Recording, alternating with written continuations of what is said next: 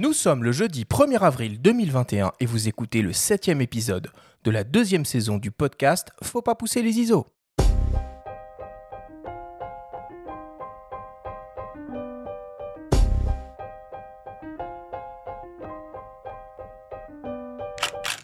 Bienvenue sur Faut pas pousser les ISO, le podcast entièrement dédié à l'image pour tous les passionnés de photos et de vidéos. Je suis Arthur Azoulay et cette émission vous est proposée par le magazine Le Monde de la Photo. Cette semaine, on s'intéresse à la pratique du portrait avec une première grande masterclass avec le photographe Quentin Caffier. Nous vous proposons une initiation à la pratique du portrait en studio. Qu'est-ce qu'un bon portrait? Quels sont les avantages au travail en studio? Comment cadrer? Comment diriger son modèle? Quel matériel choisir? Voici les questions auxquelles nous allons essayer de répondre.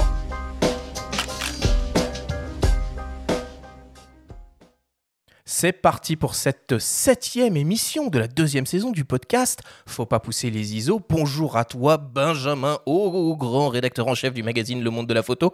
Comment vas-tu aujourd'hui?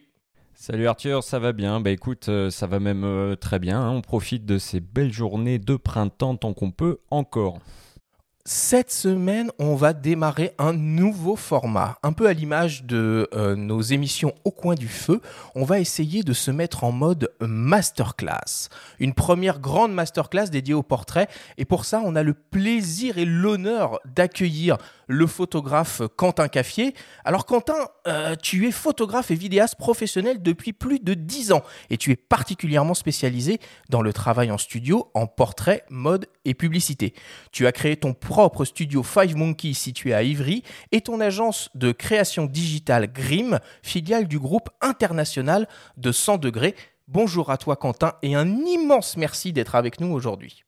Salut Arthur, bah écoute, merci beaucoup de m'accueillir. Ça fait tout drôle de, te parler comme ça à travers, euh, à travers le micro, parce qu'en plus ça fait euh, quelques temps maintenant que j'écoute votre émission et que j'aime bien, donc ça me fait très très plaisir de pouvoir y participer. Bon, bah, en tout cas, on est vraiment ravis euh, de t'avoir avec nous aujourd'hui. Bienvenue.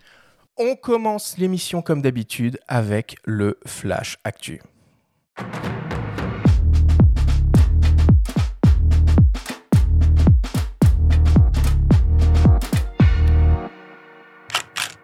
Cette semaine, dans le Flash Actu, Pentax annonce son nouveau réflexe expert, le K3 Mark III. Sigma lance un nouvel hybride 24-36 mm et l'équipe lance le prix Richard Martin. Le Flash Actu vous est présenté par Fox.fr, le nouveau site des spécialistes de l'image.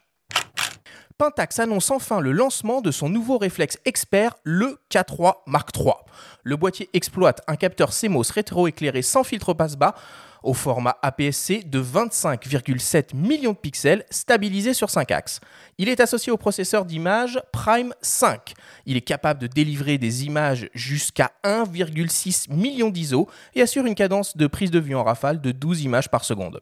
L'autofocus est assuré par le module Safox 13 qui offre 101 collimateurs dont 25 en croix. Réflexe oblige, on retrouve un magnifique viseur optique à pentaprisme couvrant 100% du champ et offrant un rapport de grossissement de 1,05 fois. Le K3 Mark III offre également un mode vidéo capable de délivrer des séquences 4K jusqu'à 30 images par seconde et Full HD jusqu'à 60 images par seconde. L'appareil est protégé contre les intempéries, la poussière et les conditions extrêmes de prise de vue. Il est doté du Wi-Fi et du Bluetooth. Le Pentax K3 Mark III sera disponible à la fin du mois d'avril et proposé nu au prix de 1999 euros. Sigma lance un nouvel hybride 24-36 mm qui rejoint la gamme FP en monture L. Il s'agit du FPL. L'appareil reprend l'ADN du FP premier du nom, à savoir un boîtier ultra compact et léger, 427 grammes sur la balance, principalement axé pour la vidéo. Pas de faux au programme, mais un nouveau capteur CMOS rétro-éclairé de 61 millions de pixels et l'intégration d'un autofocus à détection de phase et de contraste. Côté vidéo, pas de folie, l'appareil propose en interne du 4K 30p et offre un mode d'enregistrement cinéma DNG. Avec un enregistreur externe HDMI, il est possible d'accéder au RAW 12 bits en ProRes RAW ou en Blackmagic RAW. En option, on retrouve un viseur électronique orientable à positionner sur le côté de l'appareil. Le Sigma FP sera disponible en avril et proposé au prix de 2299 euros nu. Le viseur pour sa part est proposé au prix de 649 euros. Et enfin, pour terminer, l'équipe lance le prix L'équipe Richard Martin pour honorer la mémoire du photographe emblématique du magazine décédé l'année dernière. Ce prix prend la forme d'un concours photo international qui souhaite récompenser les meilleures photos de sport et d'action réalisées par les professionnels. Un grand jury de professionnels également présidé par le photographe Franz Seguin se chargera de déterminer le lauréat. À la clé pour le gagnant, une dotation de matériel Canon d'une valeur de 5000 euros.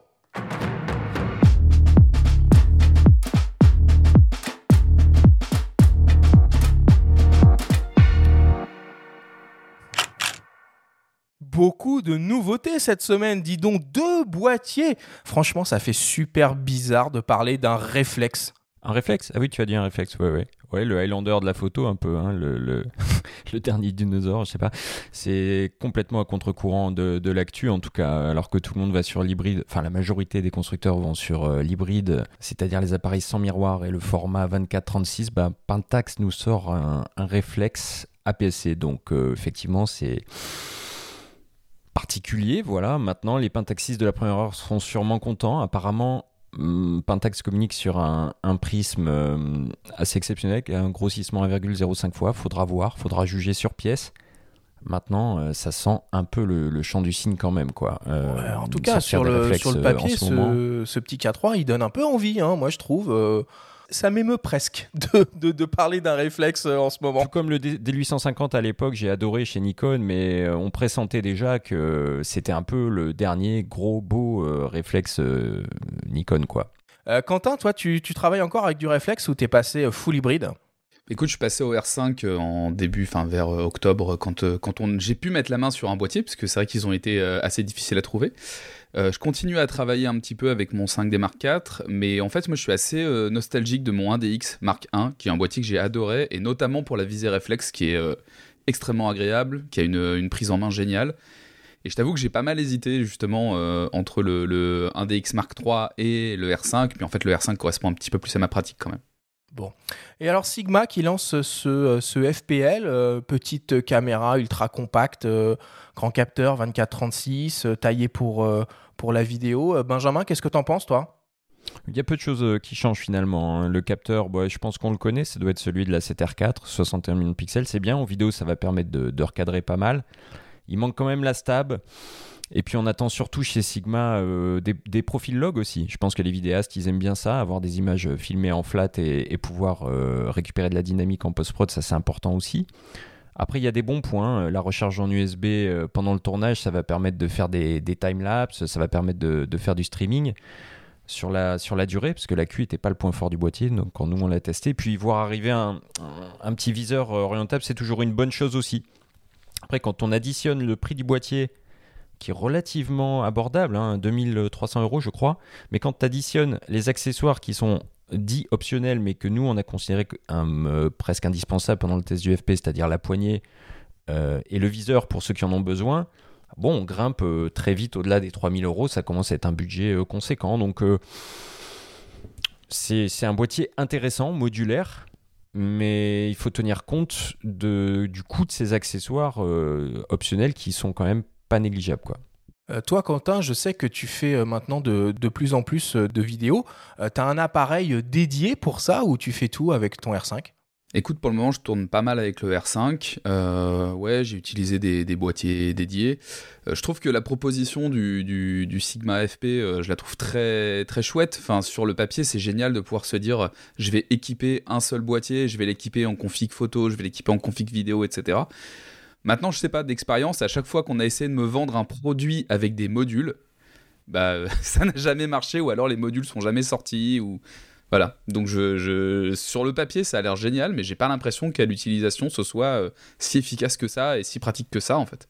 Il Bah, faut ajouter des. C'est ça en fait. Euh, Trop, trop de modularité, tu la, modula- la modularité, je pense. Quentin, est-ce qu'il y a une actualité qui t'a un peu marqué ces, euh, ces dernières semaines euh, sur laquelle tu aimerais bien un peu revenir? Écoute, euh, en actu photo, pas vraiment. Il y a pas mal de rumeurs en ce moment sur euh, le développement de la gamme euh, hybride chez Canon avec un R1 qui prendrait un peu la suite du, du 1DX Mark III qui pourtant est sorti il y a pas longtemps, que je trouve pareil assez séduisant. Je trouve que le passage à l'hybride, il a été compliqué chez Canon. Il a été assez, il est arrivé assez tard. Je trouve qu'aujourd'hui, pour le coup, ils sortent quand même des, des, produits qui vraiment sont très très intéressants. Et puis j'ai cette rumeur aussi sur un, sur un boîtier avec qui serait un peu le pendant du 5DSR, euh, donc avec une, une, une, quantité de pixels assez impressionnante, parce qu'il parle de 100 millions, donc ça va taper un peu euh, du côté des GFX, etc.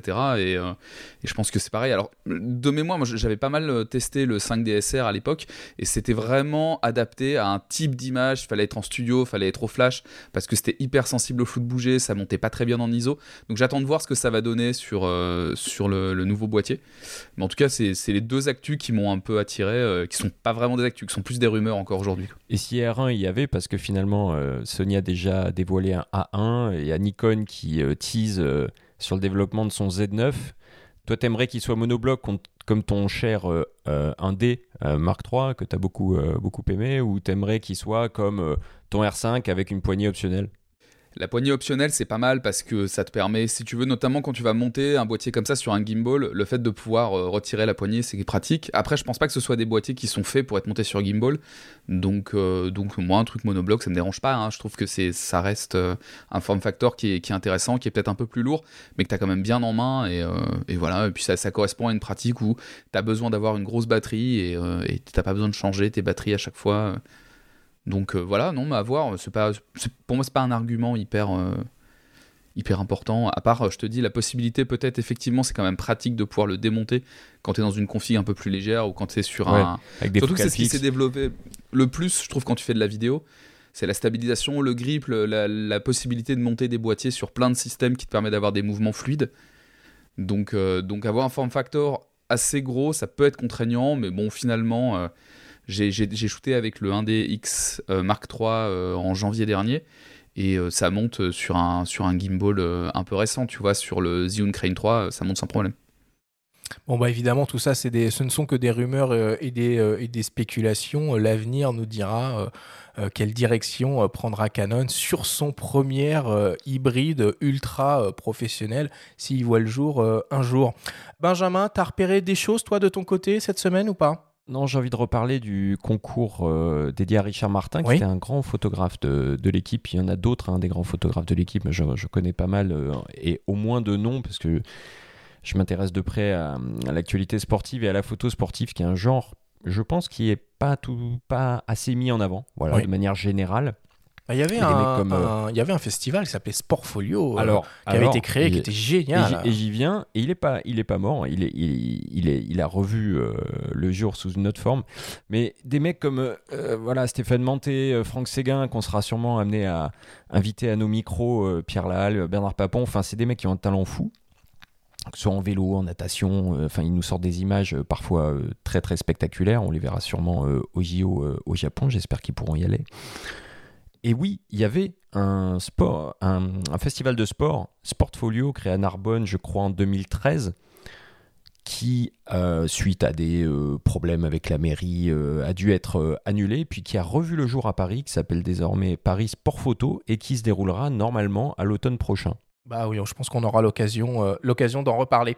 Ok, bah écoute, euh, on passe à la suite. Euh, c'est le moment de ta, de ta chronique hebdomadaire. Alors cette semaine, tu vas nous parler d'un livre photo conçu pour les enfants. C'est Sigma qui aujourd'hui vous présente la story de Benjamin.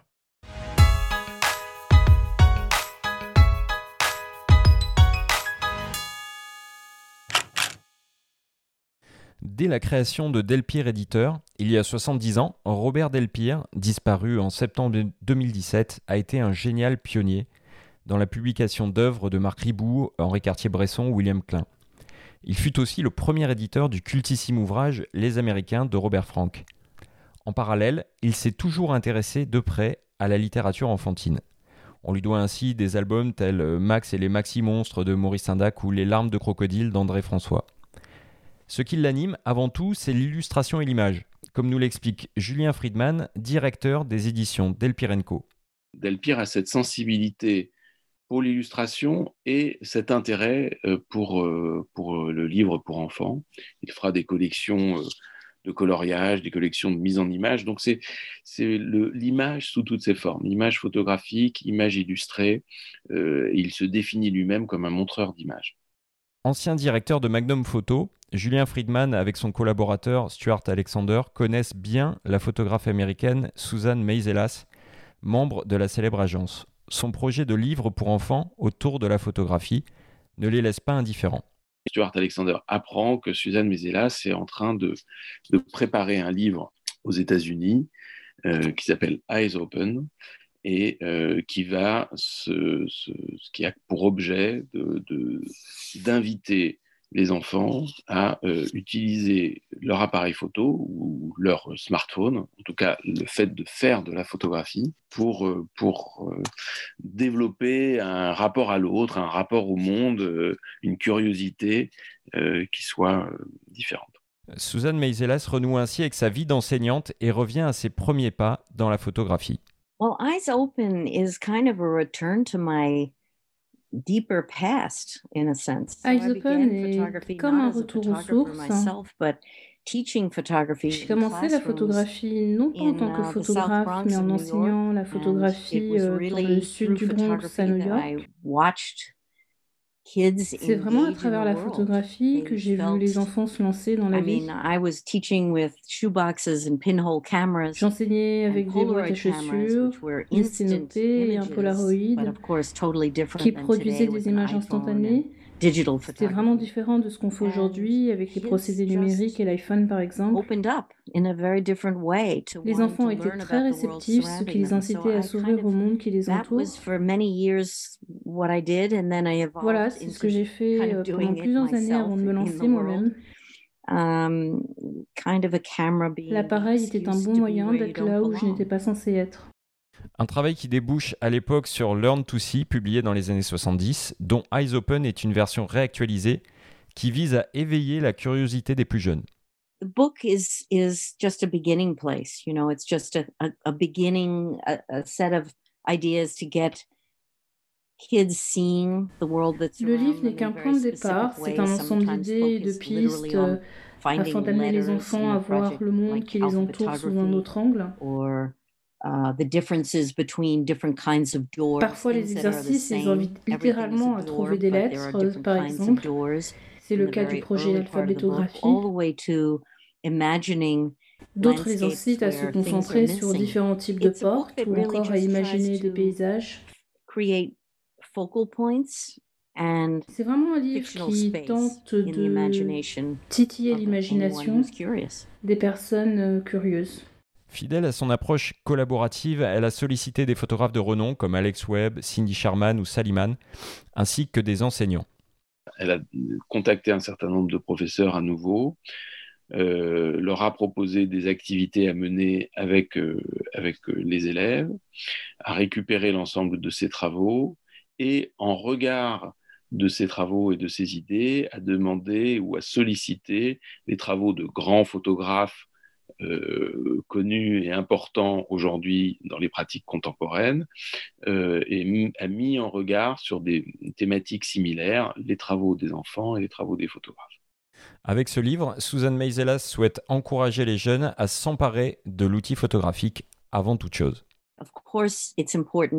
Bien sûr, c'est évident que comprendre la lumière, l'impact du mouvement sur les images, l'importance de l'instant décisif, ou encore la gestuelle est très important.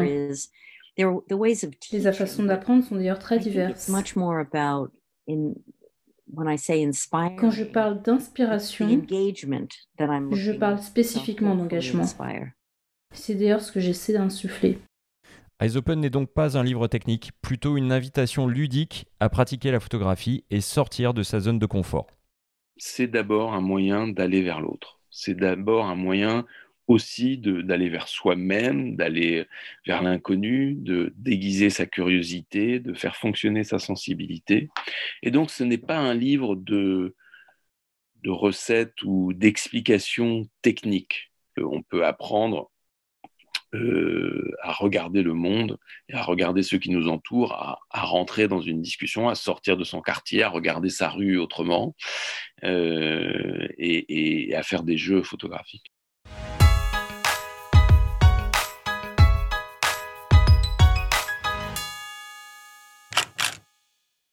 On remercie évidemment Sandrine Dipa pour la traduction.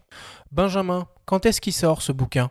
Eh bien, et c'est pas une blague, il sort le 1er avril, il sort aujourd'hui, le jour de la diffusion. Ah ouais, ça tombe, euh, bah, ça tombe plutôt, plutôt bien. En fait, c'est un bouquin donc euh, dans la collection Delpirenco, qui est une nouvelle collection des éditions Delpire. Donc, Robert Delpire, c'est quand même peut-être le plus grand éditeur de livres photos euh, de l'histoire récente, de l'histoire de la photographie, au moins en France qui a notamment lancé la collection Photopoche hein, à l'époque. Et cette collection désormais est reprise par, euh, dirigée par Julien Friedman, ancien directeur de Magnum, qui a donc euh, ses entrées aussi avec des photographes comme Suzanne Meiselas.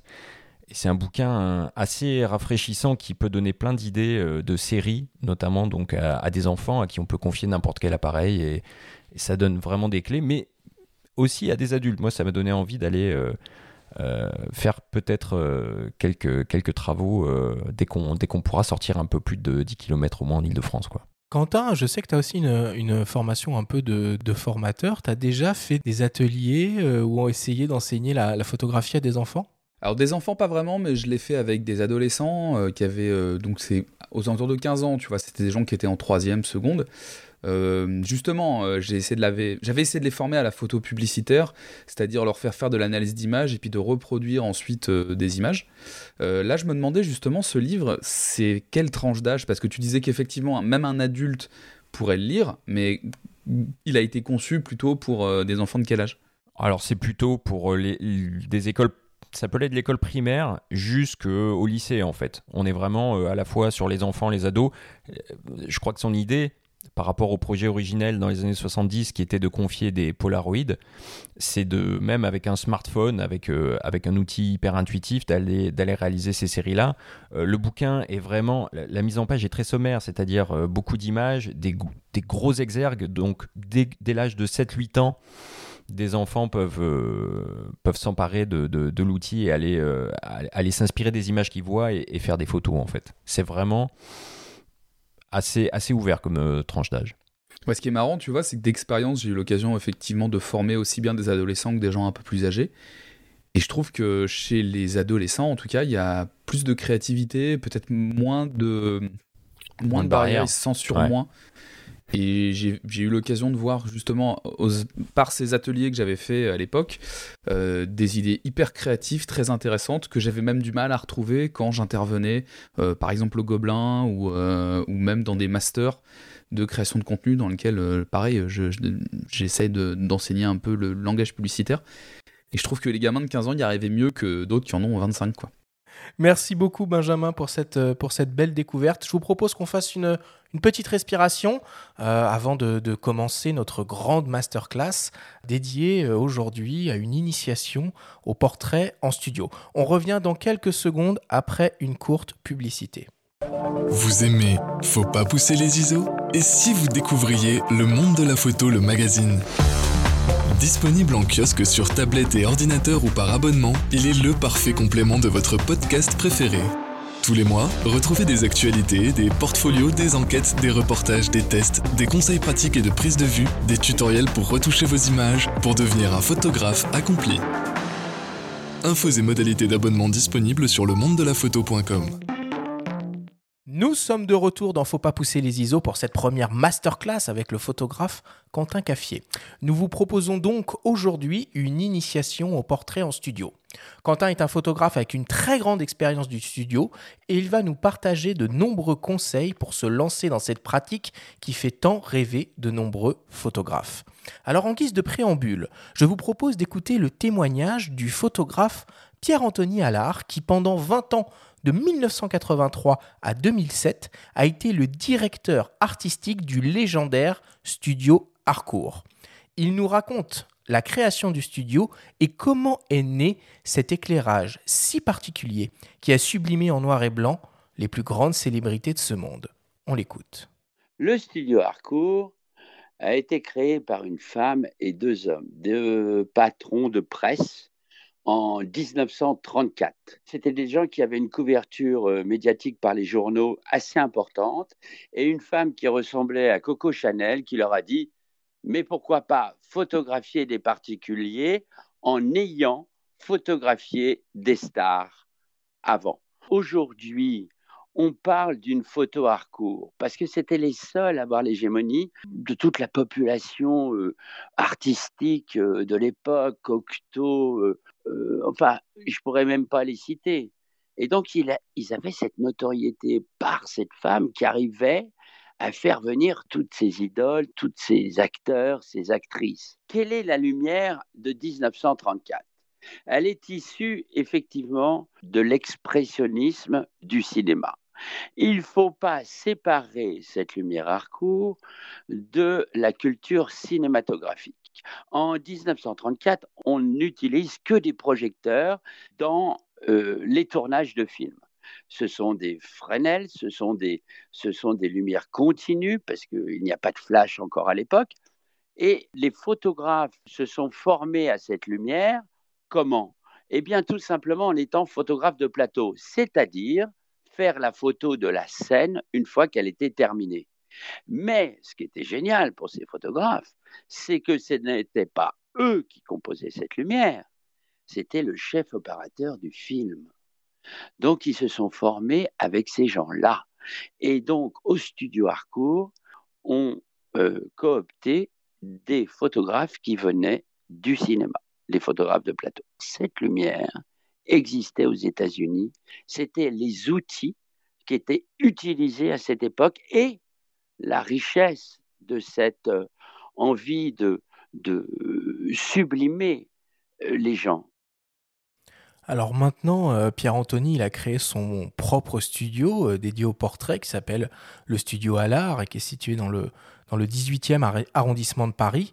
Et si l'histoire du studio Harcourt vous intéresse, bah, il a publié un livre qui s'appelle Mes années Harcourt aux éditions Le Pasteur, qui raconte euh, toute l'histoire de son passage dans cette institution française de la photographie. Alors, Quentin, peut-être pour commencer, est-ce que tu pourrais nous expliquer ce qu'est un bon portrait?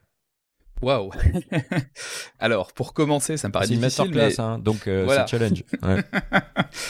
Euh, qu'est-ce que c'est un bon portrait? Je pense que en priorité, un bon portrait, c'est un portrait qui va faire ressentir une émotion. Et cette émotion, en fait, c'est pour moi une, la, chose la plus difficile quand on est photographe, c'est de réussir à créer cette espèce d'émotion entre le photographe et son modèle un bon portrait, c'est pas forcément un portrait qui est bon techniquement. Euh, par exemple, quand vous êtes photographe à Cannes et que vous photographiez des stars, vous avez un quart d'heure dans un couloir avec pas de lumière, donc faut pas s'attendre à avoir quelque chose qui est techniquement parfait. Par contre, réussir à créer très rapidement une connivence avec la personne qu'on photographie, je pense que c'est en priorité ça qui fait un bon portrait. On a entendu le témoignage de Pierre-Anthony Allard, donc euh, du studio Harcourt, enfin qui a bossé euh, au studio Harcourt. Il y a l'école Harcourt, il y a d'autres écoles de portraits comme ça qui te viennent à l'esprit? Est-ce qu'il y a des styles caractéristiques de portraits? En tout cas, le studio Harcourt, c'est sûr que c'est assez écrasant. Hein. Quand j'ai commencé la photo, euh, je fais partie d'une génération qui, a fait la, bascule entre l'argentique et le numérique. Et donc, mes premières amours en photo étaient plutôt, euh, plutôt les photos argentiques.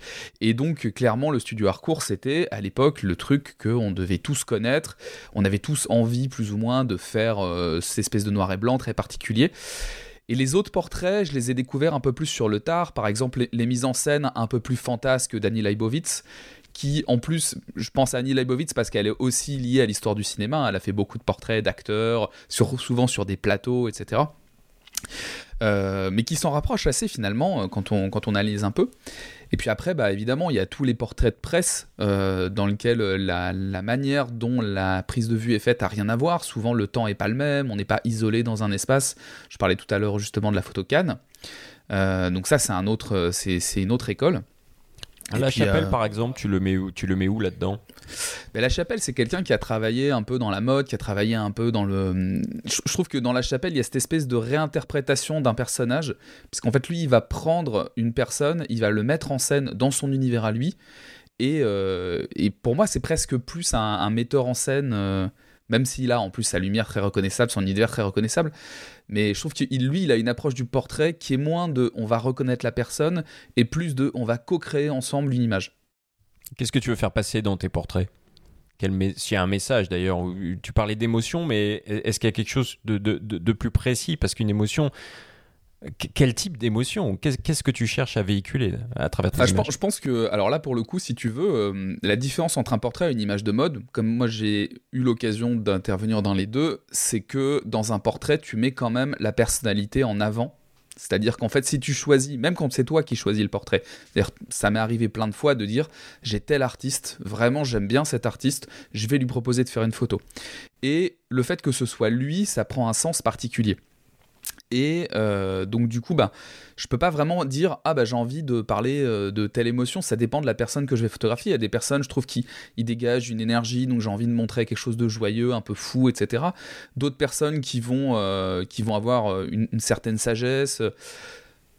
Un, exemple tout bête, c'est j'avais photographié un, un, journaliste que j'aimais bien qui s'appelait Serge Moati et euh, bon, c'est un monsieur qui est assez âgé. Super réalisateur de euh, documentaire. Mm. Qui est aussi réalisateur de documentaire. Et surtout, moi, j'écoutais, il avait une émission politique euh, tous les dimanches quand j'étais, quand j'étais plus jeune. Et j'aimais bien l'écouter. Et c'est un mec extrêmement expiègle, en fait, quand tu discutes avec lui. c'est pas quelqu'un de sérieux. Il est tout le temps en train de, de, de, de, de repousser ses invités dans leur retranchement. Et c'est ça que j'ai voulu relancer. C'est ce côté assez jeune, un esprit un peu, un peu comment dire, très vivace. Mm. Donc là, c'est cette émotion-là que je vais essayer de, de, de, de, capturer. Et si tu devais définir euh, ton style, exercice euh, un peu périlleux, faire ton autoportrait? Euh, je pense que mon style, j'essaye en tout cas d'avoir une approche un peu plus expérimentale, euh, c'est-à-dire qu'en fait, euh, j'aime bien la réinterprétation plastique que permet la photo, c'est-à-dire pas avoir quelque chose qui est uniquement documentaire, mais au contraire avoir une marque, ça peut être justement... En ce moment, je travaille beaucoup par exemple sur le mélange entre le flou et le net, et ça me permet, en mélangeant des sources continues et des sources flash, d'avoir des filets, des flous de bouger et de donner une impression de mouvement. J'ai commencé à travailler là-dessus parce que euh, c'est quelque chose qui n'existe que en photographie. On peut pas avoir des flous de bouger euh, en vidéo. Enfin, on peut avoir des flous de bouger, mais on peut pas comme ça mélanger des filets en vidéo, par exemple. Et euh, je me suis dit que c'était une manière de, travailler justement l'impression, enfin l'impression de mouvement et, et, la, et, la, vivacité des personnes que je photographiais. J'ai aussi beaucoup travaillé avec des danseurs et des danseuses, donc ça m'aide aussi à, essayer de leur donner un body language, enfin d'avoir une émotion qui parle pas que par le visage, mais aussi par leur position, par la manière dont je vais mettre leur corps, par les mouvements que je vais leur demander de faire. Donc voilà, aujourd'hui je dirais que c'est ça. Et puis souvent on m'associe à la couleur parce que paradoxalement, moi je, viens plutôt de la photo argentique noir et blanc, c'est vraiment mes premières amours, c'est ce que j'ai fait euh, beaucoup quand j'étais à l'école, je travaillais que en argentique et beaucoup en noir et blanc, et quand j'ai commencé à faire du numérique et de la couleur, je voulais pas juste être le mec qui fait du noir et blanc et qui veut refaire la même chose en couleur, j'ai commencé à me dire non mais il y a un vrai langage euh, sémiologique par rapport à la couleur, et donc non seulement j'ai commencé à mettre des fonds colorés, mais en plus j'ai beaucoup teinté mes lumières. Donc c'est vrai que ça, donne des images qui peuvent être parfois très saturées, assez complexes, qui s'inspirent pas mal de la pop culture, euh, de, vieux films de science-fiction, de choses comme ça. Et euh, du coup, bah, ça se ressent dans mes portraits. Et en l'occurrence, je vais répondre à la question que vous m'avez pas encore posée, c'est que du coup, ça, pose la question de est-ce que un photographe de portrait, il doit d'abord euh, faire reconnaître la personne qui photographie, ou est-ce qu'il doit aussi y mettre son style? Bah, Par exemple, dans le cas de David Lachapelle, on reconnaît quasiment une photo de David Lachapelle avant de reconnaître la personne qui est prise en photo. Ça aurait pu être la réponse à qu'est-ce qu'un bon portrait, finalement? Je sais pas si ça rend le portrait meilleur. Je pense que, tu vois, on parlait d'école. À tes yeux, en tout euh, cas, aux yeux de, de celui qui l'a fait. Ouais, mais en fait, on parlait d'école photographique. Moi, ce qui m'intéresse sur le portrait, c'est qu'il y ait une rencontre artistique entre deux personnes. Euh, quand on est musicien, on se pose pas trop la question. On peut, par exemple, avoir euh, une super image, euh, enfin, un, super projet en disant Moi, j'aime bien ce que tu fais en musique, toi, t'aimes bien ce qu'on fait, on fait un duo. Ça n'existe pas trop en photo parce que bah, les photographes peuvent difficilement travailler en duo. Par contre, ce qui nous reste, c'est des vraies collaborations artistiques. Ça m'a amener moi à travailler avec des musiciens par exemple. Et en fait c'est super parce que eux ils vont avoir un univers musical. Et moi j'ai une liberté créative de leur proposer une déclinaison visuelle de leur univers musical. Et ça c'est un type de portrait que vraiment j'adore faire. Alors évidemment, quand on parle de, de, portrait, il y a une notion qui est, euh, qui est fondamentale, c'est la relation qui existe, qui doit exister entre le, le photographe et son modèle. Alors avant qu'on en discute tous les trois euh, sur cette thématique-là, bah, je vous propose d'écouter le témoignage d'une photographe qui s'appelle euh, Hélène Dourlian, euh, qui est spécialisée dans la photo de boudoir et ce qu'elle appelle la photothérapie. Elle nous explique comment elle aborde les choses avant et pendant la prise de vue avec ses modèles. On l'écoute. Pour moi, mon boudoir que je fais, c'est de la photothérapie. Je travaille qu'avec des femmes. Quand elles font appel à mes services, euh, derrière, il y a toujours euh, des mots. MAUX. Par exemple, ça peut être de la violence euh, psychologique, ça peut être des attouchements, ça peut être un viol, ça peut être la maladie, un cancer. Moi, je peux pas m'attaquer au côté psychologique, donc ça, je fais, je, enfin, je laisse au thérapeute s'en occuper, c'est pas mon domaine. Mais j'ai remarqué que quand on travaille l'image du corps sur une femme, ça nous permet de reprendre confiance en nous. À mes yeux, euh, quand on porte des vêtements, on se met une espèce de... Enfin, on est quelqu'un d'autre, voilà. Et quand on est en lingerie ou en nudité, on est nous-mêmes, en fait. On est vraiment face... Enfin, en tout cas, voilà, on est euh, nu. Donc, euh, du coup, je trouve que, voilà, c'est, on se révèle plus facilement quand on est nu. Ce que j'essaye de révéler, c'est leur véritable personnalité. Parce qu'on a toujours euh, une, facette qui est un peu cachée de nous et que c'est notre vraie valeur et elle est souvent cachée. Donc, euh, du coup, c'est celle-là que je vais chercher. Je reçois en home studio. Je, je reçois pas, enfin, je vais pas chez les gens, je les reçois chez moi parce que j'aime bien créer un petit univers euh, cocooning assez apaisant. C'est, je travaille en lumière naturelle à 90% du temps. C'est souvent dans une pièce intimiste. Ça peut être dans, euh, dans une chambre, ça peut être une salle à manger. Déjà, moi, il y a un truc qui est hyper important, c'est le rendez-vous téléphonique. On va pas mal échanger. Je vais avoir besoin de savoir où elle a ses complexes, ce qu'elle a envie de mettre en valeur, ce qu'elle déteste. Moi, ça va être mon premier euh, fil conducteur en fait. Je vais vraiment lui expliquer comment je vais travailler, donc je la rassure au maximum. Donc en fait le jour J quand elle vient, euh, j'essaye de tout de suite que je vois qu'elles sont hyper stressées en fait. je ressens et du coup j'essaye de les mettre, de les mettre à l'aise. On va papoter devant un café, un thé. Ça, ça dépend si je fais appel à une maquilleuse ou pas. Euh, je crois que ça se fait vraiment quand on commence euh, à sélectionner les ensembles ensemble. Je j'impose rien en fait. Je, leur dis de venir avec tout ce qu'elles aiment. Et puis là, il y a déjà une première relation qui va se mettre en place en fait. Ça se fait vraiment tout doucement. En règle générale, je leur demande de porter, euh, enfin de venir avec un ensemble où elles se sentent super à l'aise. Et on va commencer avec ça. Et au fur et à mesure que je la rassure, que je la guide, oui, parce que ça, c'est vrai, je la guide énormément. Alors, je ne vais pas montrer, par exemple, une image pour euh, lui dire, bah voilà, tiens, reproduis ça. Non, parce que je m'adapte aussi à sa morphologie, à son caractère.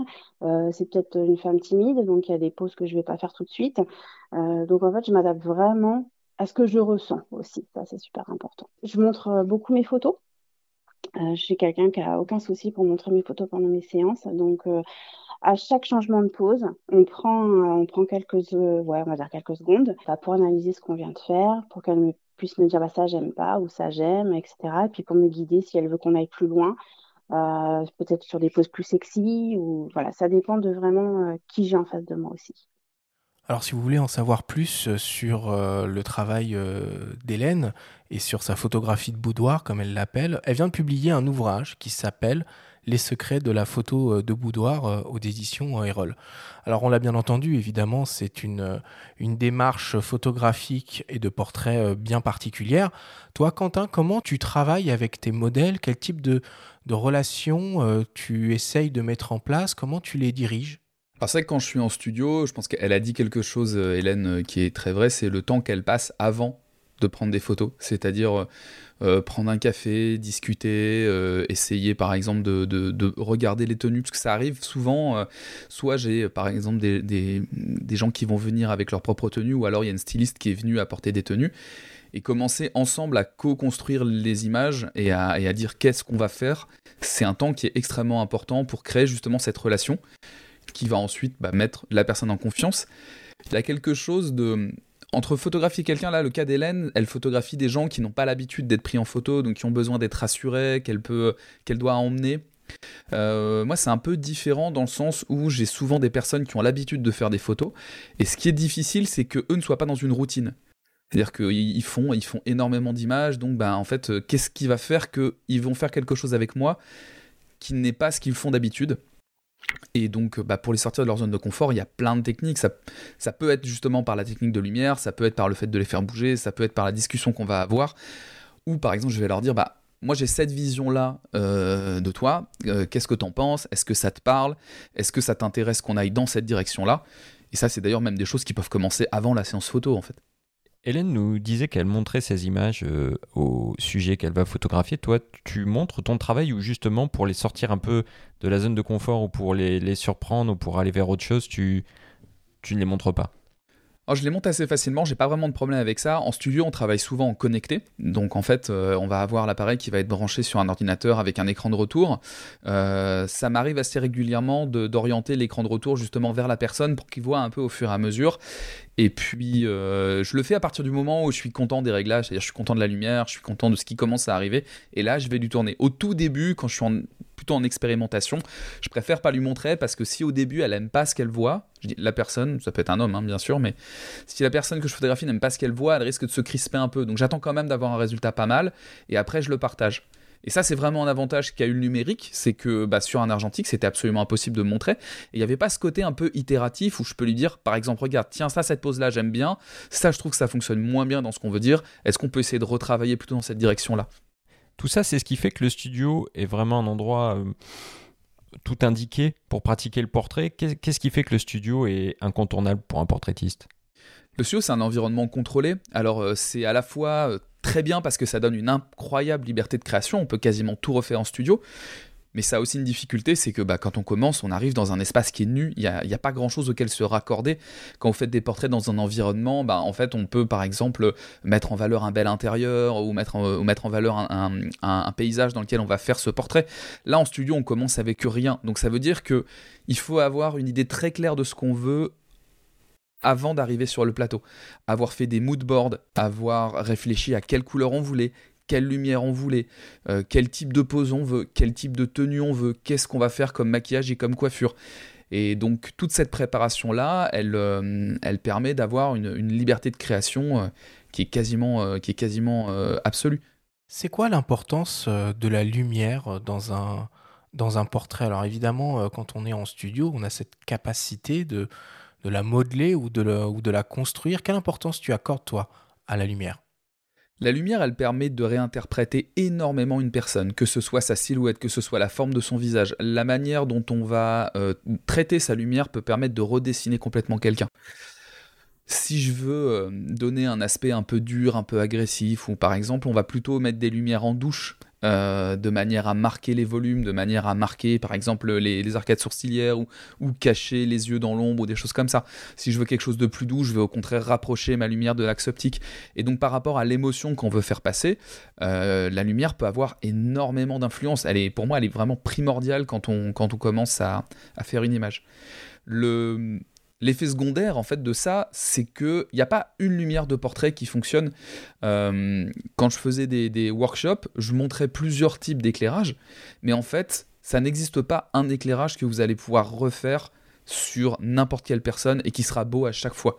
Il y a des gens qui seront mis en valeur par une lumière un peu dure parce que ça va faire ressortir les angles de leur visage et ça va leur donner un aspect euh, euh, dynamique, puissant, etc. Il y a des gens au contraire sur lesquels ça va faire ressortir des défauts qu'on essaye plutôt de gommer. Donc une des premières choses à faire avant même de commencer à sortir tout son éclairage, c'est d'étudier le visage et la silhouette de la personne dont on fait le portrait et de construire sa lumière et son ambiance en fonction de ça. Oui, c'est ça. Est-ce qu'il ne faut pas commencer finalement par la lumière naturelle, même en studio, et progressivement mettre de l'éclairage? Et pour des débutants, quel serait le minimum pour commencer en termes d'éclairage? Qu'est-ce que tu conseillerais, le setup de base? T'as raison déjà sur le côté lumière naturelle. C'est vrai que ça c'est très bien. Après, la lumière naturelle, moi je trouve que ça veut un peu tout et rien dire parce que entre une lumière qui a été diffusée à On va travers dire lumière disponible. Oui, voilà, la lumière disponible, tu, tu, la contrôles pas, mais déjà ça te permet de voir et de regarder la personne. Mais avant même d'avoir ton appareil photo, hein, tu, regardes les gens en fait. Tu, les fais évoluer. Moi, ça m'arrive de temps en temps de faire tourner, euh, de, de, placer une lumière, de tourner. Alors d'ailleurs, c'est toujours un peu perturbant parce que ça fait que je regarde la personne que je photographie pas avec le regard de quelqu'un qui regarde quelqu'un d'autre, mais presque d'un objet que je suis en train de mettre en lumière, ce qui peut être assez perturbant. Euh, pour commencer, je dirais justement le piège, c'est d'essayer de mettre plein de sources différentes pour avoir une lumière qui est très complexe, euh, par exemple une lumière à la Harcourt, euh, etc. Je commencerai pas par ça, je commencerai par une seule source, qui peut être avec un accessoire, une boîte à lumière, qui peut être un parapluie, qui peut être un bol beauté, qui sont des accessoires qui sont pas très chers, assez faciles à se procurer et assez faciles à utiliser et à regarder tout ce qu'on peut obtenir rien qu'avec cette même source en fonction de comment on le positionne. Euh, est-ce qu'on le met loin du sujet? Est-ce qu'on le met proche du sujet? Est-ce qu'on le met proche de l'axe optique, loin de l'axe optique? Est-ce qu'on le met en hauteur? Est-ce qu'on le met à hauteur? Rien qu'en travaillant là-dessus avec le même accessoire, on peut avoir des rendus extrêmement différents. Et je trouve que ça, c'est déjà un excellent exercice pour, euh, pour comprendre comment la lumière, elle va remodeler justement la silhouette et le visage. Alors on va parler un peu maintenant du, euh, cadrage euh, en lui-même des, des, portraits. Est-ce que tu peux nous expliquer, Quentin, quel est un peu le, rapport entre la focale, les perspectives et les intentions de rendu quand tu fais un portrait? Comment tu réfléchis à ce niveau-là? Bah, je pense que, bah, à mon sens, la focale reine du portrait, c'est le 85 mm. Parce qu'en fait, on est sur une focale qui est un peu longue, qui permet d'avoir des plans rapprochés. Mais moi, j'aime bien aussi utiliser des focales longues de très loin. Euh, donc, c'est vraiment la focale reine parce que elle va obtenir, elle va permettre de limiter les déformations. Euh, le 85, en plus, souvent, c'est des, focales qui sont euh, proposées avec des grandes ouvertures qui permettent d'avoir du bokeh, du flou d'arrière-plan, toutes des petits toutes des petits gimmicks visuels qu'on aime bien dans le portrait. Après, ça dépend un peu de l'environnement parce que moi j'utilise beaucoup le 85 euh, en studio, mais quand je vais être en décor naturel, j'aime bien avoir des focales un peu plus courtes comme le 50 ou voire le 35. J'aime beaucoup le 35 parce que le 35 mm permet de d'intégrer un personnage dans son environnement. C'est un peu plus large, euh, donc on va voir, euh, on va voir dans quelle, dans quelle ambiance, dans quel décor la personne se situe. Euh, ça dépend aussi du type de cadrage qu'on veut faire, c'est-à-dire que je vais utiliser le 85 mm plutôt sur des cadrages assez serrés pour me concentrer sur l'émotion, donc sur le visage, sur l'expression du visage. Et puis je serai plutôt au 50 quand je vais m'éloigner un peu et que je veux avoir un portrait, avec quelque chose qu'on appelle le portrait de mode, qui est en fait, euh, en général, c'est une séance de mode, mais fait avec une célébrité. Et donc là, on va montrer les vêtements aussi. Et donc le 50 mm, ça marche bien pour ça. Et tu descends jamais en dessous de 35, tu vas pas sur la déformation euh, assumée, parfois le, portrait de près un peu cash, 24, 28 mm. Ouais, c'est un gimmick qui est utilisé, euh, mais moi, titre personnel, je l'utilise pas trop. J'ai plutôt tendance à utiliser des focales longues. Euh, pendant très longtemps, je shootais quasiment tout au 200 mm. Et en fait, ce qui est marrant, c'est que au fur et à mesure de ma pratique, j'ai élargi le spectre des focales que j'utilisais. C'est-à-dire qu'il y a quelques années, j'aurais jamais utilisé autre chose qu'un 85 sur un portrait. Et puis en fait, à force de voir des environnements différents, à force de réfléchir à, avoir des images qui sont pas toujours les mêmes, parce qu'il n'y a rien qui m'exaspère le plus qu'un espèce de protocole qu'on va réappliquer en permanence sans essayer de s'adapter à la spécificité de la personne qu'on photographie ou de la situation dans laquelle on est, eh ben j'ai commencé à élargir un peu les spectres de focales que j'utilise et je suis descendu jusqu'au 35. Le 24, je l'utilise pas mal en ce moment pour un projet que je suis en train de, faire, qui est un projet d'exposition, mais parce que je suis dans des environnements qui sont très exigus, et en fait là j'utilise le 24 parce que j'ai pas vraiment le choix. Mais ce côté 24 euh, mm de près, des formations un peu cartoon, ça a jamais été dans mon, dans mon univers, euh, dans mes références en tout cas. Tu nous parlais tout à l'heure de ton intérêt pour le flou. Est-ce que c'est quelque chose que tu cherches à obtenir dès la prise de vue avec par exemple un 85 ultra lumineux Tu as un R5, je sais pas si tu as par exemple le 85 1.2 qui est quand même assez euh, fabuleux en monture RF. Ou est-ce que tu vas travailler pour l'obtenir en post-production? Quel est ton rapport au bokeh? Alors, euh, je, je n'ai pas trouvé de bonne manière d'avoir un bokeh correct en post-production. Euh, pour plein de raisons. Euh, parce que effectivement, il y a aujourd'hui des plugins euh, qui permettent justement d'avoir ce flou, mais la transition du flou honnête, je la trouve jamais satisfaisante. Même avec des capteurs de profondeur comme ce qu'on fait aujourd'hui sur les smartphones, je, trouve qu'il y a un rendu qui. J'allais te parler des, des, élans marketing d'Apple et de leur, de leur fameux bokeh bullshit là. Ouais, mais parce qu'en fait, je pense que le, rapport au bokeh, bon bah, vous, vous aviez fait un, super épisode sur les optiques à grande ouverture, justement en parlant de ce bokeh euh, alors moi, j'ai pas le, j'ai pas le 85 RF. J'utilise encore le 85 1.2 EF, qui est une optique que j'adore, qui est une optique qui a des défauts, qui a des qui a un, fonctionnement un peu bizarre, il faut qu'elle soit alimentée pour que le, le, focus manuel fonctionne. On, a l'impression d'une conception un peu à part, et, en fait j'adore utiliser cette optique. Par contre, ce que je trouve très intéressant, tu parlais du bokeh, c'est que là sur le RF, Canon propose euh, euh, à la fois un bokeh net et un bokeh flou. Alors c'est hyper difficile à décrire, mais en gros. Ah oui, là. Là, on là, tu nous as perdu. Ouais, en fait, ils ont, ils ont une variante qui s'appelle le soft bokeh. Donc, il y a deux 85 mm en RF. Et donc, le bokeh, on voit, c'est ces petits disques lumineux qui sont produits par une source de lumière qui n'est pas à la mise au point. Et en fait, le classique, ça fait des petits ronds lumineux qui sont nets. Et le soft bokeh, en fait, il y a euh, ces ronds lumineux, ils sont légèrement flous. Alors c'est hyper difficile à décrire, faut vraiment aller regarder ce que ça donne, le 85 mm soft bokeh, mais je trouve ça assez fun de se dire ah tiens euh, je vais euh, je vais proposer cet outil en plus de création. Après quand on parlait du flou, euh, je vais utiliser aussi bien du flou de mise au point, c'est-à-dire avoir une faible profondeur de champ, qui est parfois quelque chose de très pratique quand on est dans un environnement qu'on ne contrôle pas pour justement essayer d'isoler son sujet. Si vous êtes par exemple, vous allez faire un portrait sur un festival, bah, parfois l'arrière-plan est moche, la lumière est pas belle, et donc c'est une bonne occasion d'isoler le sujet de son arrière-plan mais je travaille aussi pas mal sur le flou de bouger. Et donc ça, c'est quelque chose que je ne peux pas faire en post-production.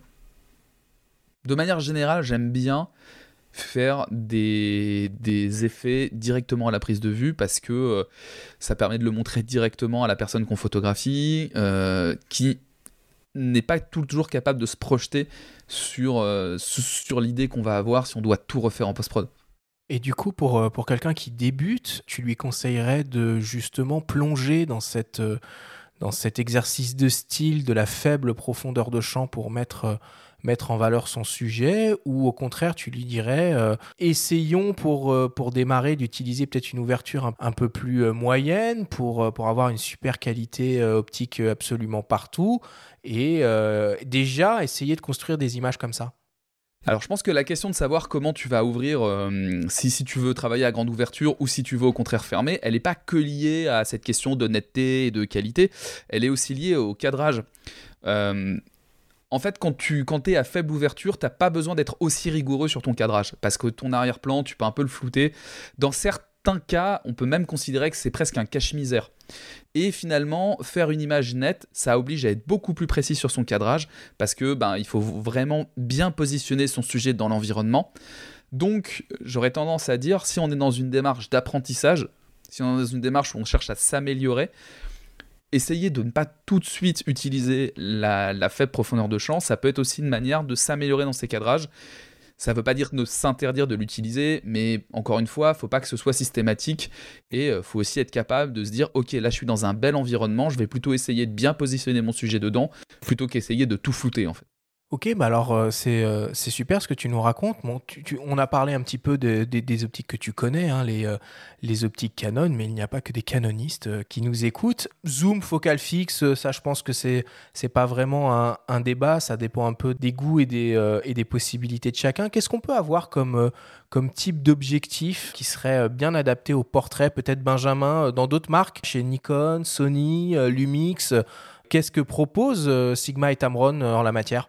C'est intéressant ce que nous a dit euh, Quentin par rapport à sa gestion du flou et notamment du flou de bouger, ce qu'il souhaite obtenir dès la prise de vue aussi, et d'aller vers des focales fixes lumineuses. Donc d'emblée, on va plus aller vers des focales fixes, même s'il existe des zooms euh, ultra lumineux, hein, notamment euh, Sigma en monture réflexe. Mais bon, si on part sur les focales fixes ultra lumineuses, l'optique de rêve, ça va être évidemment le Nikon euh, Noctilux 58 mm 0,95, qui est notamment conçu pour la vidéo. Donc ça, ça va être un petit peu euh, le Graal ultime, mais réservé à des happy few. Donc euh, on va, on va pas s'arrêter là-dessus. On voit que récemment, Sony a sorti un 51.2. Donc il semble s'orienter vers ça. Mhm. On pensait que la monture pouvait être restrictive euh, au niveau des ouvertures, c'est pas le cas. Donc, est-ce qu'ils vont bientôt sortir un 85.1.2 hmm, On peut le penser, on peut l'imaginer. Euh, c'est pas interdit. Donc, chez Canon, on, en a parlé. Il y a, ce qu'il faut. Euh, chez Nikon, on trouve aussi une gamme de focales fixes lumineuses, mais j'ai envie de mettre l'accent moi aussi sur les optiques à 1.8. Il y a des 35 1.8, il y a des 85 1.8. On en a chez Tamron, par exemple, aussi en réflexe. On a les qui sont à la fois lumineux et stabilisés. Ils ont des, un 85 1.8 par exemple euh, stabilisé optiquement. Donc ça c'est très intéressant. Et pour ma part, il y a des optiques que j'aime en portrait, même si je suis pas moi un portraitiste comme Quentin, c'est les focales macro. Alors on peut dire que parfois euh, la macro va desservir euh, certains types de peau parce qu'on va mettre l'accent sur des détails ultra piqués, ça va pas ça va pas le faire. Mais par exemple, le Sigma 105 macro DGDN, là, en monture hybride, monture L et E, c'est une optique qui est, qui, est, qui, est, fantastique. Et pour faire des portraits euh, de mains, de dieux, enfin des portraits très, euh, on va dire, focalisés, bah, je trouve que c'est assez intéressant.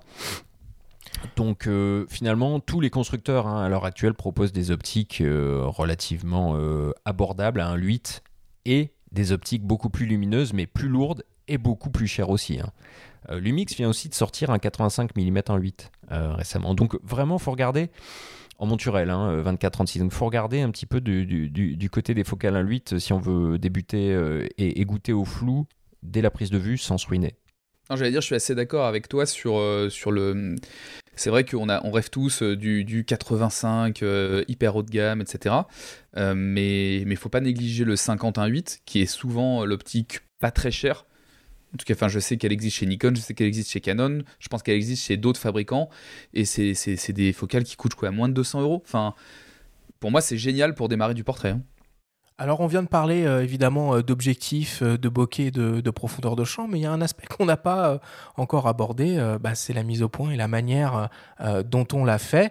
Pour en parler, bah, je vous propose qu'on écoute Fabrice Abloif, qui est euh, chef produit euh, chez Sony. Alors, pour la petite histoire, euh, Sony a été l'un des premiers constructeurs à, mettre en place cette technologie hybride de, détection d'œil. Il nous raconte un peu quelle est la, réflexion de Sony sur, sur le sujet et à quoi sert cette technologie dans l'exercice du portrait. On l'écoute. La mise au point en général, c'est quelque chose d'essentiel. Une photo réussie dans le concept, que ce soit en portrait euh, ou ailleurs, c'est une photo dont la mise au point est faite au bon endroit. Donc, dans ce, sens-là, euh, la mise au point qui a commencé par détecter les visages était euh, une intention logique. Et puis, ben, avec la technologie, ça a été très intéressant, et Sony a été le pionnier, de faire la mise au point sur les yeux.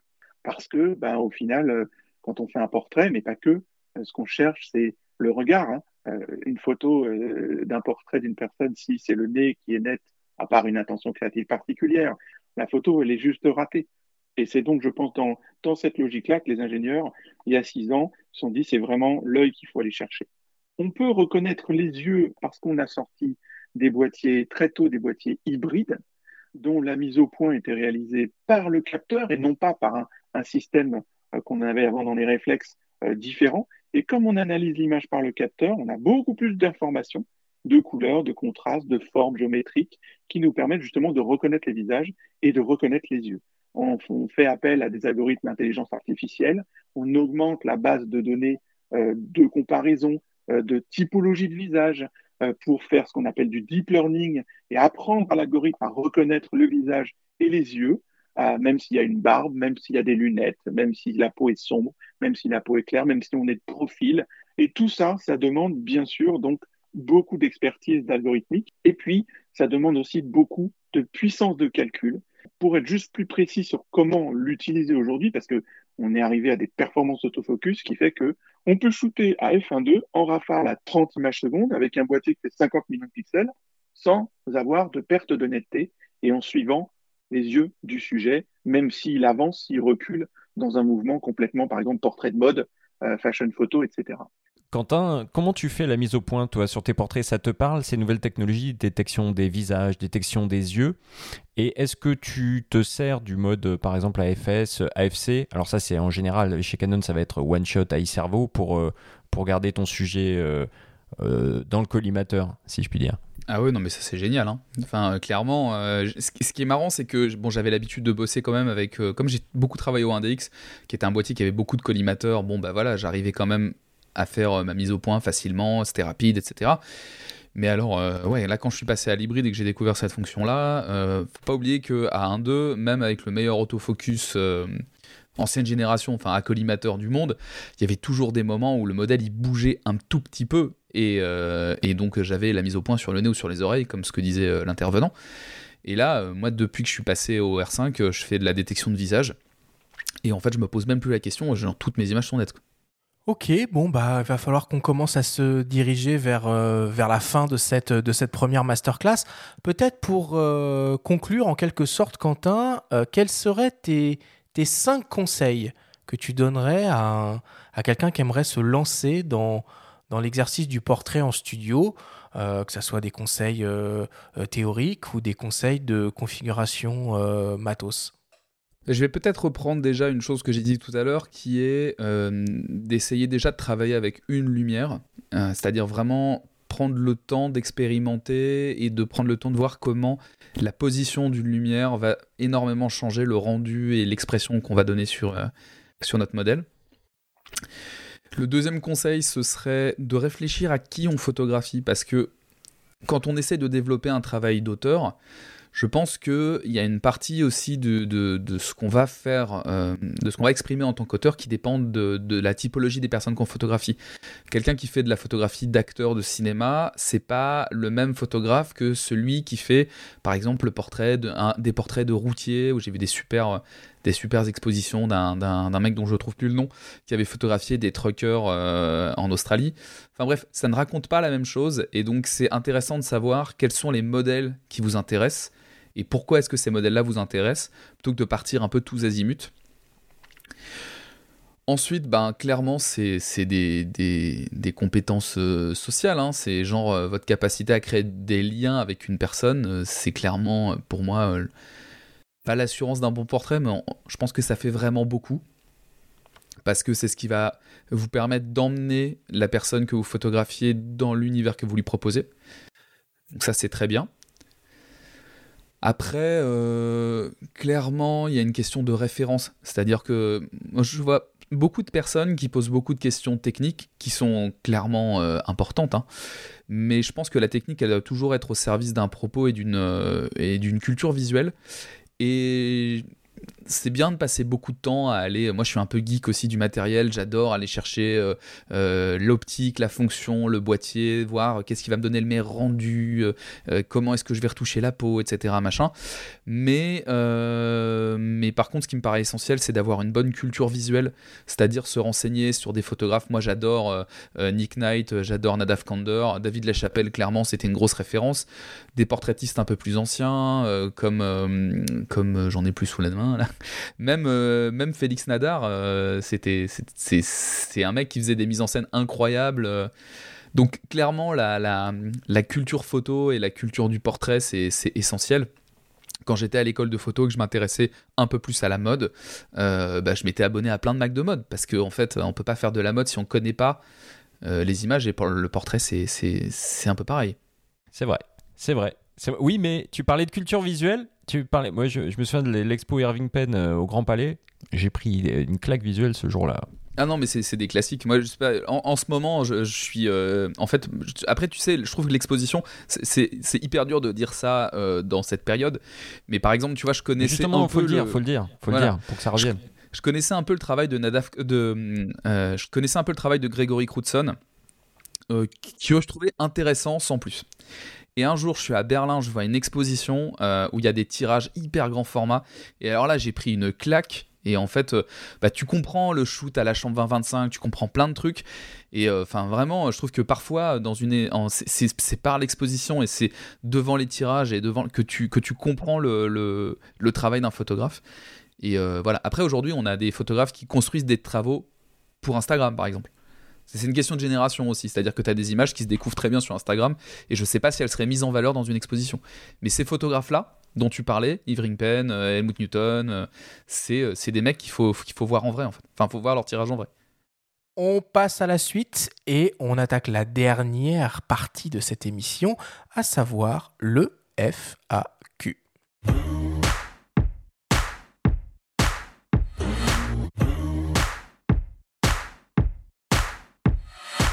Toutes les semaines, vous avez la possibilité de nous poser des questions et de poser des questions euh, à nos invités. Euh, pour ça, c'est très simple.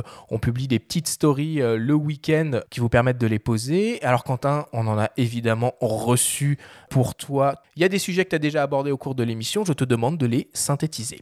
La première question nous vient de alexandre.gmd. Et il se demande, pour débuter, faut-il privilégier les flashs ou la lumière continue?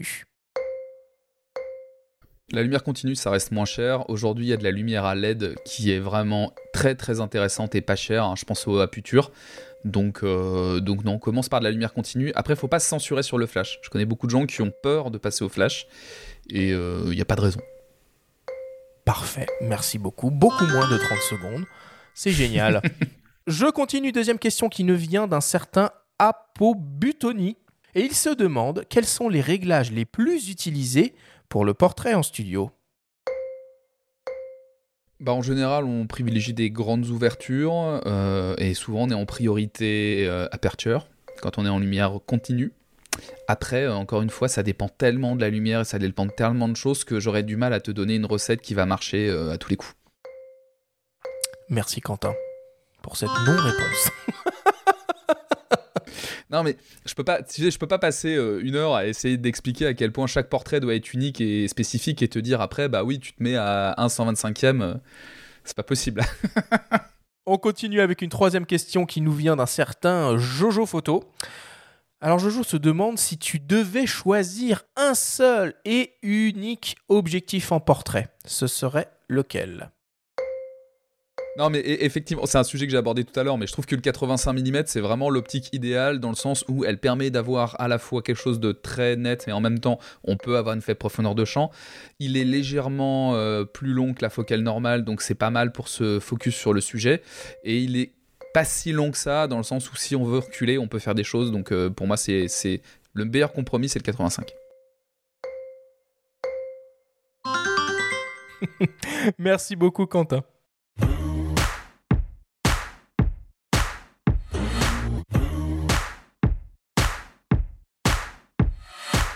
Il est temps maintenant de conclure, euh, de conclure cette émission. On va commencer naturellement par remercier une nouvelle fois euh, le photographe Quentin Caffier d'avoir été avec nous et d'avoir partagé euh, tous ses conseils, toute son expérience à ses micros. Quentin, c'est quoi ton actualité en ce moment? Alors j'ai deux actus. La première, c'est qu'en fait, je suis en train de travailler sur une, euh, sur une exposition photo, ce que j'ai pas fait depuis longtemps, parce qu'en fait, ces dernières années, mes projets perso étaient plutôt des projets en vidéo. Donc, euh, donc voilà, là, j'ai envie de retourner euh, sur quelque chose de très photo, très tirage, etc.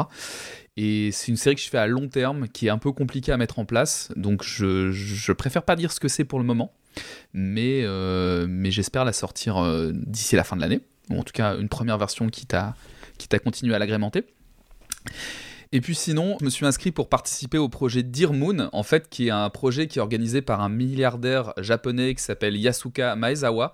Et en fait, l'idée, c'est qu'il a réservé 8 euh, places pour euh, faire le tour de la Lune dans une fusée qui a été conçue par Elon Musk. Et il propose à 6 euh, artistes de, de faire le tour de la Lune avec lui. Et donc voilà, là je suis à la troisième étape de sélection et je sais pas exactement combien il va y en avoir, mais euh, j'ai l'impression qu'il y en a beaucoup parce qu'on a été plusieurs centaines de milliers à la première phase. Alors Quentin, je veux que tu prennes un engagement. Si jamais tu vas faire le tour de la Lune, je veux que tu nous accordes une interview pour Faut pas pousser les ISO en direct depuis la fusée. Et écoute, si c'est possible, je le ferai avec plaisir. Merci beaucoup. Euh, Benjamin, tu voulais nous, partager quelque chose? Oui, il y a le Vincennes euh, Image Festival qui ne peut avoir lieu cette année dans les conditions qui étaient prévues à l'origine, avec euh, Steve McCurry comme président d'honneur. C'est reporté à l'année prochaine, on le sait désormais, et McCurry sera bien là. En attendant, il y aura une expo consacrée à Franck Orva. Donc pareil, on, parlait aussi de grands photographes de mode tout à l'heure et de, culture visuelle. Donc allez du 11 au 30 mai. On, espère d'ailleurs que ce sera mm, possible. Aller découvrir euh, en grand dans les rues de Vincennes euh, plein, plein de tirages de ce, cet immense photographe qui nous a quittés euh, à l'automne dernier. Merci beaucoup Benjamin. La semaine prochaine, on prépare le printemps et les futures sorties photos. Pour l'occasion, nous vous préparons une émission spéciale sélection matos avec les conseils et recommandations de journalistes et de vendeurs spécialisés. Merci à tous de nous avoir écoutés, prenez soin de vous et à la semaine prochaine.